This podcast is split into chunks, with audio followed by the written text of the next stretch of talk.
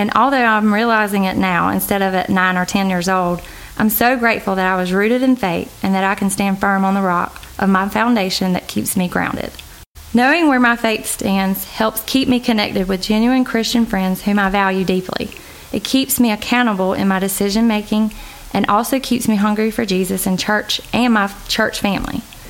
We have so many things in life that don't make sense to start off with, but in the end of a valley or storm, the plan or will of God is revealed if we seek Him, and it will be evident in the end of why we went through it.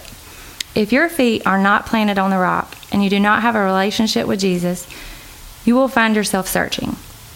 Searching for things to fill the void that you have in your life, and you try to fill it with maybe shopping or crafting or hunting and fishing. Whatever you are filling your void with, it will only have a temporary effect. It will never touch the love and joy you can experience through Jesus. You will receive more through Him by either receiving Jesus if you have never done so or rekindling your relationship with Him. I would encourage you today to evaluate where you're standing. Are you standing on the rock and able to make wise decisions in your daily living? Or are you standing on soggy ground and having a difficult time trying to figure out what to do with your life? Let the rock be your source in life, the solid ground of faith where Jesus is found let Him be the one you put your faith and trust in so that you can know where to stand every day.